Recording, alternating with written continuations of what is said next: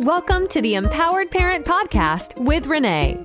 Being a teenager is hard. Being a parent of a teenager can be even harder. Each episode, we deliver tips, tools, tricks, and stories to help you feel empowered, confident, and energized as the parent of a teenager. Teenagers want to be happy. Sometimes they just need a little help along the way. Now, here's your host, Renee Sinning. Renee is a certified life, leadership, and success coach for teenagers and their parents. She's also a mom of three young adults and an experienced high school educator of 18 years. Renee is well versed in everything teen. Now, without any further ado, here's Renee.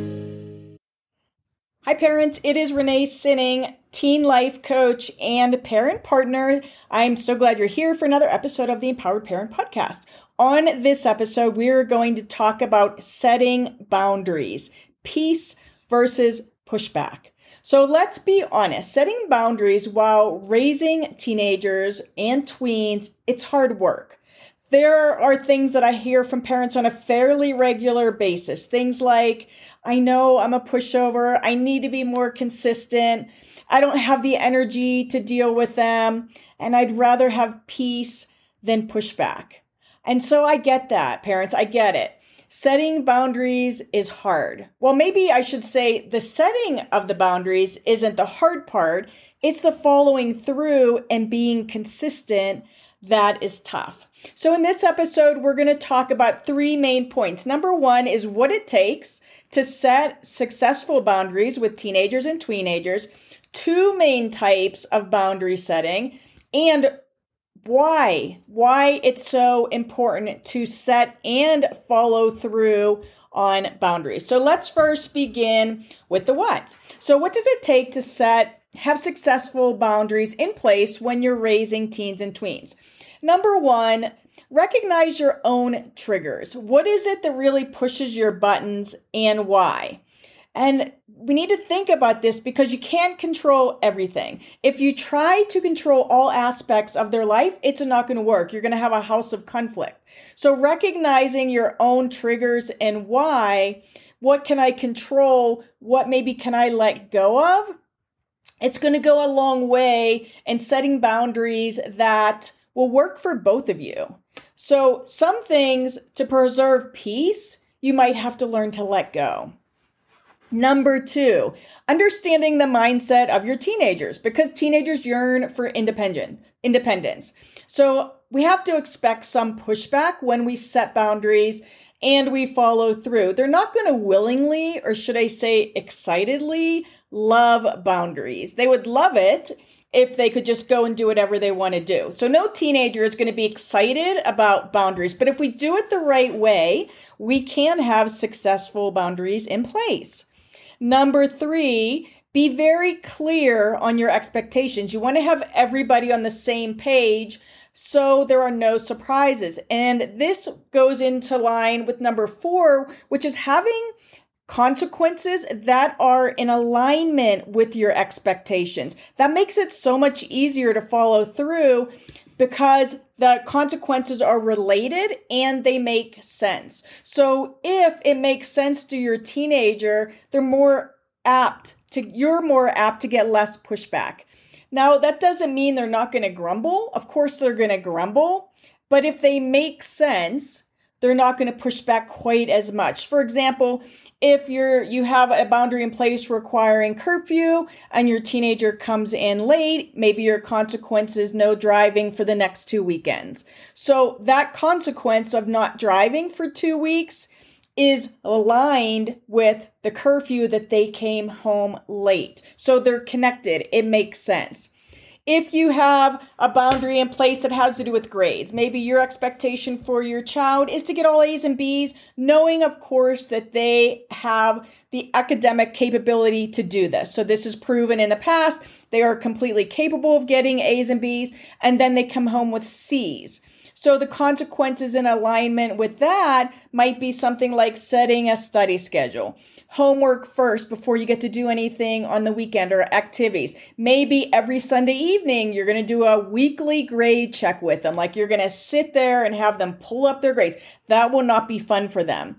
But again, if the consequence is in line, in alignment with the expectations, when we set those boundaries, they make sense. So you are m- more apt to get less pushback. Number five, expect pushback. We're talking about teenagers here, parents. Don't take it personally. Your teenagers will get mad at you, but it's temporary. They're not going to be mad at you for the rest of their life. They may be mad at you for a day or two or a few hours. That is normal because when teens don't get what they want, they're not going to be happy about that. Of course, they're going to be mad. There might be a little bit of conflict in the house if you are holding consistent to the boundaries that you have set. Again, it's temporary. It might seem, I mean, it's going to be heavy in the moment. It doesn't feel good, but it's temporary. So have a plan in place for you to decompress in times of pushback. Somewhere you can go to kind of remember, try to remember it's not about me. This is, don't take it personally. Leave the room, take a bath, go for a walk, whatever that is. But have a plan in place for your peace of mind so that when you have this pushback coming at you, that you don't take it personally and that you can kind of, you know, get out of this situation. Number six, having successful boundaries in place requires consistency. If you are not consistent, they will walk all over you and manipulate you to get what they want. Teenagers are very good at manipulating to get what they want. They're very good at saying what they think you want to hear. Sometimes they will try to play the guilt card or make you second guess your parenting. This is all their manipulation. So if you don't, if you're not consistent and they know that they can kind of break you, then they're going to. So being consistent is key to having those successful boundaries in place. If you don't follow through with what you say the consequences are, it's never going to work. The setting boundaries is never going to work. And number seven, and this is kind of important. Actually, it's really important. Setting boundaries, successful boundaries. To make this work, it's going to require respect it's gonna it just they they need to have they need to feel like you respect them. And i know sometimes we think well i'm the parent i can just say this is the boundary and this is this is how it is and that's true and you can totally do that. It's just not gonna work the best way. So when we can have that two-way respect the setting and following through of the boundaries is so much easier. And this comes from a good relationship and conversation with your teen or tween this the best boundary setting conversations are going to be a two-way street where you actually sit down you're going to set out what you believe what your boundaries are what your expectations are. You allow them to talk to feel listened to. Teenagers yearn to feel seen heard and valued. You don't have to agree but by listening to what they're saying they're going to feel heard and it may or may not influence your what what you decide is your expectations or your boundary setting. But teenagers truly they yearn to feel seen heard valued respected. That's really really important to them as they're growing towards independent young adults. So having a boundary conversation that is built on a good relationship and mutual respect is going to have the best chance of uh, creating less conflict in the house. All right, so those are the seven. Let me go through those again real quick. So, the seven things that I think make it takes to have successful boundaries in place. Number one, recognize your own triggers. Number two, understand the mindset of your teenager, that they are yearning for independence, that they're, they want to feel seen, heard, and valued. Number three, be very clear on what your expectations are so everyone's on the same page have number four have consequences in place that are in alignment with your expectations that make sense. Number five, expect pushback. We're talking about teenagers here, but don't take it personally. Number six, be consistent. Otherwise, they're going to walk all over you and manipulate you. And number seven is having that conversation when you go and set this all up if you don't already have them in place. And if you do, you can have a new conversation and just kind of get back on the same page. Now, two main types of boundaries to think about. There may be more, but I think that these are the two general ones. Number one, non-negotiable, non-negotiable boundaries. You need to figure out what you, as the parent, are absolutely unwilling to bend on.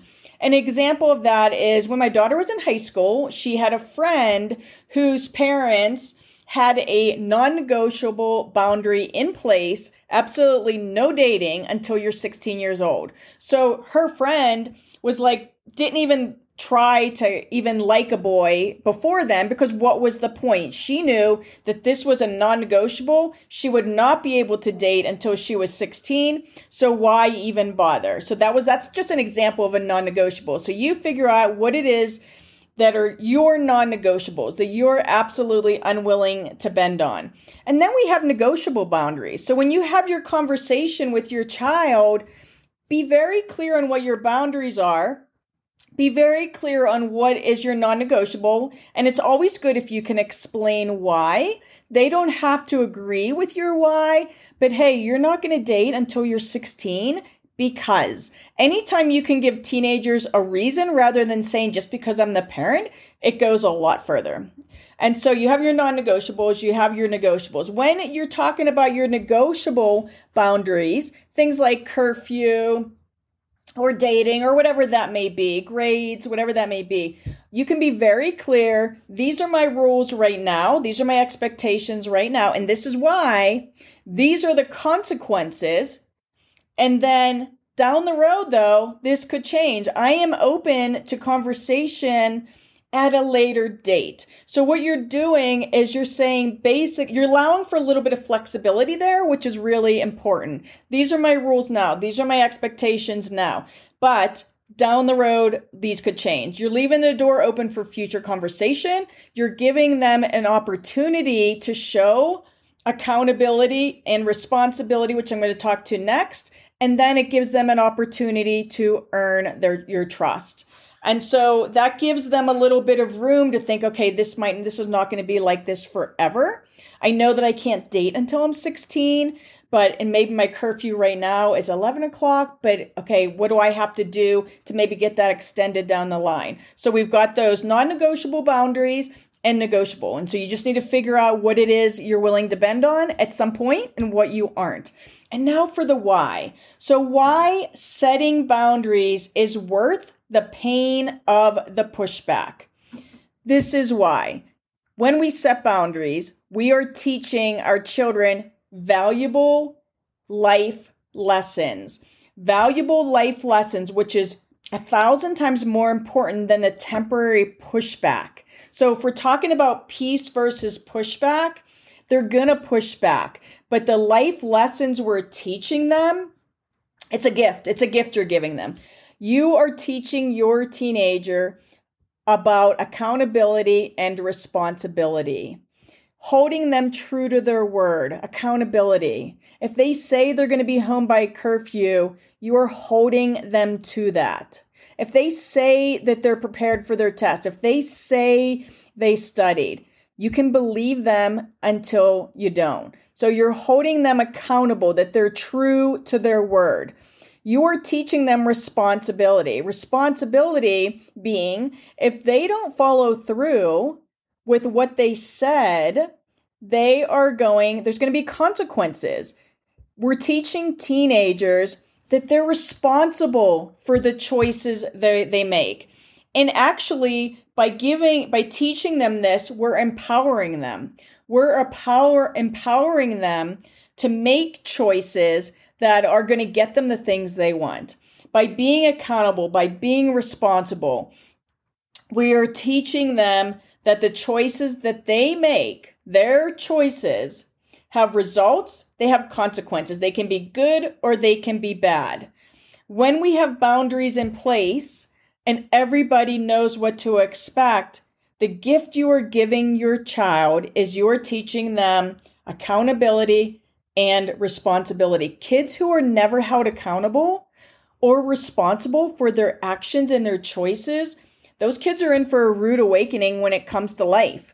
Because the truth is, at some point, they are going to have to answer to somebody else. At some point, somebody in their life is going to hold them accountable. At some point, somebody in their life is going to teach them that they and they alone are responsible for the choices that they make good, bad, and ugly. And isn't it better for them to learn these lessons from you? From somebody who loves them, for from somebody who has their best interest at heart in the safety of their own home, right? Yes, from time to time, it's going to cause conflict. Yes, from time to time, they're going to be mad at you. They might throw tantrums. There might be moments when things are tense and not peaceful. They might even tell you that they hate you and you're the worst parent ever. They don't, and you aren't it's not fun, right? Setting boundaries and following through, it's not always fun, but it's part of parenting. You're teaching your kids to grow up to be productive, amazing young members of society. So when the thing, when the going gets tough, you go back to the big picture, and the big picture is setting boundaries is a huge gift you are giving your teenager. If you let them get away with things just to preserve peace, I encourage you to ask yourself the question is this about me or is this about them? Who am I helping here by not following through on expectations? Am I teaching them responsibility? Am I teaching them accountability? Bottom line, parents, give yourself grace. Having if you haven't been setting boundaries, start now. If you're just starting now, if you've been kind of a pushover and you're just starting now, that's okay. Just recognize you are going to get a bit more pushback, but stick to it. How do you do that? The big picture. The you're you are giving them a gift. Teaching your teenagers accountability and responsibility is a gift that you are giving them because that is the real world and one day they will thank you. And also, when we teach kids accountability and responsibility, it gives them an opportunity to really be feel proud of themselves, right? When they do things, when they earn their trust, when they follow through on their word, that really can boost their self-esteem and self-confidence and give them an opportunity to be proud of themselves, which is a huge gift. And that's it for today's episode of the Empowered Parent Podcast. My name is Renee Sinning. I'm a teen life coach and parent partner. If you aren't already part of my Facebook group, the Empowered Teen Parent Group, I'd love to have you there. And if you're looking to build a deeper relationship with your teenager, join my next upcoming live Better Connection with Your Teen seven day parent challenge. Until next time, I will have a great week. See you next time. Thanks for joining us this week on the Empowered Parent Podcast. Be sure to subscribe so you'll never miss a show. While you're at it, if you found value in this show, we'd appreciate a rating on iTunes. Or if you'd simply tell a friend about the show, that would help us out too. Be sure to head over to reneesinning.com to pick up some parenting freebies. And remember, teenagers want to be happy. Sometimes they just need a little help along the way.